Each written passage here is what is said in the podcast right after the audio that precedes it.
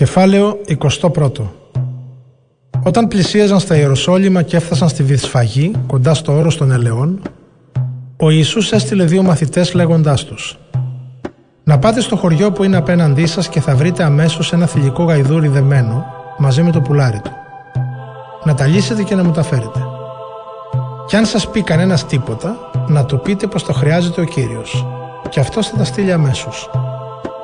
Αυτά έγιναν για να εκπληρωθεί εκείνο που είχε πει ο Θεός με τα λόγια του προφήτη: «Πέστε στην πόλη της Σιών, έρχεται σε σένα ο βασιλιάς σου πράος, καβάλα πάνω σε γαϊδούρι, πάνω σε πουλάρι, γέννημα υποζυγίου». Οι μαθητές πήγαν και έκαναν όπως τους πρόσταξε ο Ιησούς. Έφεραν το γαϊδούρι και το πουλάρι του, έβαλαν πάνω τους τα ρούχα τους και εκείνος κάθισε πάνω σε αυτά. Οι πιο πολλοί από το πλήθος έστρωναν τα ρούχα τους στο δρόμο, ενώ άλλοι έκοβαν και έστρωναν κλαδιά από τα δέντρα.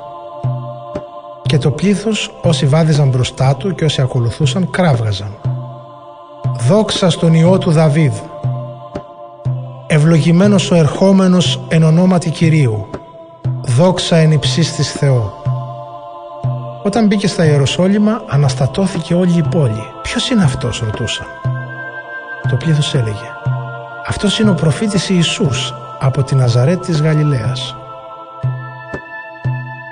Ο Ιησούς μπήκε στο ναό του Θεού και έδιωξε όλους αυτούς που πουλούσαν και αγόραζαν στο χώρο του ναού, και αναποδογύρισε τα τραπέζια των αργεραμοιβών και τα καθίσματα αυτών που πουλούσαν περιστέρια, και τους είπε: «Η Γραφή λέει: ο οίκος μου πρέπει να είναι οίκος προσευχής.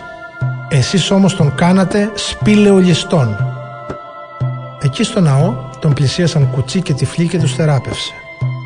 Όταν είδαν οι αρχιερείς και οι γραμματείς τα θαύματα που έκανε και τα παιδιά να φωνάζουν μέσα στο ναό και να λένε «Δόξα στον Υιό του Δαβίδ», αγανάκτησαν και του έλεγαν: «Δεν ακούς τι λένε αυτοί?»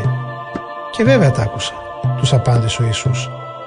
«Αλλά κι εσείς δεν διαβάσατε ποτέ στη Γραφή πως από το στόμα των νηπίων και των βρεφών έκανες να βγει τέλειος ύμνος?» Τους άφησε και βγήκε έξω από την πόλη στη Βιθανία και διανυκτέρευσε εκεί. Ξαναπηγαίνοντας ο Ιησούς το πρωί στην πόλη, πείνασε. Βλέποντας στο δρόμο μια σικιά, ήρθε κοντά της, μα δεν βρήκε παρά μόνο φύλλα, και της λέει: «Ποτέ πια να μην ξαναβγάλεις καρπό». Και αμέσως ξεράθηκε η σικιά. Όταν το είδαν οι μαθητές, απόρρισαν και είπαν: «Πώς ξεράθηκε αμέσως η σικιά?» Ο Ιησούς τους αποκρίθηκε: «Σας βεβαιώνω, αν έχετε πίστη χωρίς να αμφιβάλλετε, όχι μόνο θα κάνετε το θαύμα με τη σικιά, αλλά κι αν πείτε σε αυτό το βουνό «σήκω και πέσε στη θάλασσα», θα γίνει. Κι όλα όσα ζητήσετε στην προσευχή με πίστη θα τα λάβετε».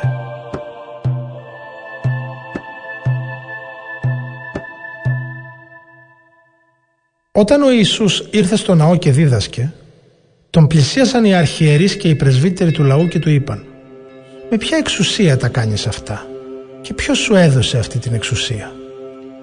Τους αποκρίθηκε ο Ιησούς: «Θα σας κάνω κι εγώ μια ερώτηση.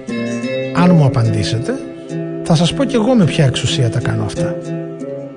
Το βάπτισμα του Ιωάννη από πού προερχόταν, από το Θεό ή από τους ανθρώπους?» Αυτοί συζητούσαν μεταξύ τους και έλεγαν: «Αν πούμε από το Θεό, θα μας πει γιατί τότε δεν τον πιστέψατε. Αν πάλι πούμε από τους ανθρώπους, φοβόμαστε τον κόσμο, γιατί όλοι τον Ιωάννη τον θεωρούν προφήτη». Απάντησαν λοιπόν στον Ιησού: «Δεν ξέρουμε». Τους είπε και εκείνος: «Ούτε κι εγώ σας λέω με ποια εξουσία τα κάνω αυτά. Τι γνώμη έχετε τώρα για αυτό που θα σας πω? Κάποιος είχε δύο παιδιά. Πάει λοιπόν στον πρώτο και του λέει: «Παιδί μου, πήγαινε σήμερα και εργάσου στο αμπέλι». Αυτός του είπε: «Δεν θέλω». Ύστερα όμως μετάνιωσε και πήγε. Πάει και στο δεύτερο και του λέει τα ίδια. Εκείνος του αποκρίθηκε: «Μάλιστα, κύριε», αλλά δεν πήγε. «Ποιος από τους δύο έκανε το θέλημα του πατέρα του?» «Ο πρώτος», του απαντούν. Τους λέει ο Ιησούς: «Σας βεβαιώνω πως οι τελώνες και οι πόρνες θα μπουν πριν από εσάς στη Βασιλεία του Θεού. Ήρθε σε εσάς ο Ιωάννης κηρύττοντας την οδό της σωτηρίας και δεν τον πιστέψατε. Τελώνες όμως και οι πόρνες τον πίστεψαν. Και εσείς, παρόλο που τους είδατε, δεν μετανοήσατε ούτε τότε για να τον πιστέψετε. Ακούστε άλλη μια παραβολή. Ένας γεωκτήμονας φύτεψε ένα μπέλι, το περίφραξε, έσκαψε σε αυτό παθητήρι, έχτισε πύργο, τον νίκιασε σε γεωργούς και έφυγε για άλλον τόπο. Όταν πλησίαζε η εποχή της καρποφορίας, έστειλε τους δούλους τους στους γεωργούς να πάρουν το μερίδιό του από τους καρπούς. Οι γεωργοί όμως έπιασαν τους δούλους του και άλλον τον έδιραν, άλλον τον σκότωσαν και άλλον τον λιθοβόλησαν. Ξανά στείλε άλλους δούλους, περισσότερους από τους πρώτους, και τους έκαναν τα ίδια. Τελευταίον τους έστειλε το γιο του με τη σκέψη «Θα σεβαστούν το γιο μου». Οι γεωργοί όμως όταν είδαν το γιο είπαν μεταξύ τους «Αυτός είναι ο κληρονόμος. Εμπρός, ας τον σκοτώσουμε και ας αρπάξουμε την κληρονομιά του». Τον έπιασαν λοιπόν, τον έβγαλαν έξω από το αμπέλι και τον σκότωσαν. Όταν λοιπόν έρθει ο ιδιοκτήτης του αμπελιού, τι θα κάνει σε εκείνους τους γεωργούς? «Είναι κακοί», του λένε. «Γι' αυτό θα τους εξολοθρεύσει με το χειρότερο τρόπο και θα νοικιάσει το αμπέλι σ' άλλους γεωργούς που θα του δίνουν τους καρπούς στην εποχή τους». Τους λέει ο Ιησούς: «Ποτέ δεν διαβάσατε στις γραφές? Ο λίθος που τον πέταξαν σαν άχρηστον οι οικοδόμοι, αυτός έγινε αγκονάρι. Ο Κύριος το έκανε αυτό και είναι αξιοθαύμαστος στα μάτια μας.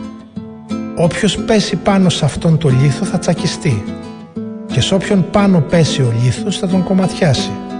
Γι' αυτό σας βεβαιώνω προς ο Θεός θα σας αφαιρέσει το προνόμιο να είστε ο λαός της βασιλείας του και θα το δώσει σε ένα λαό που θα παράγει τους καρπούς της βασιλείας».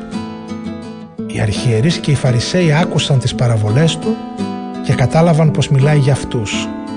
Και ενώ ήθελαν να τον πιάσουν, φοβήθηκαν τα πλήθη, γιατί τον πίστευαν για προφήτη.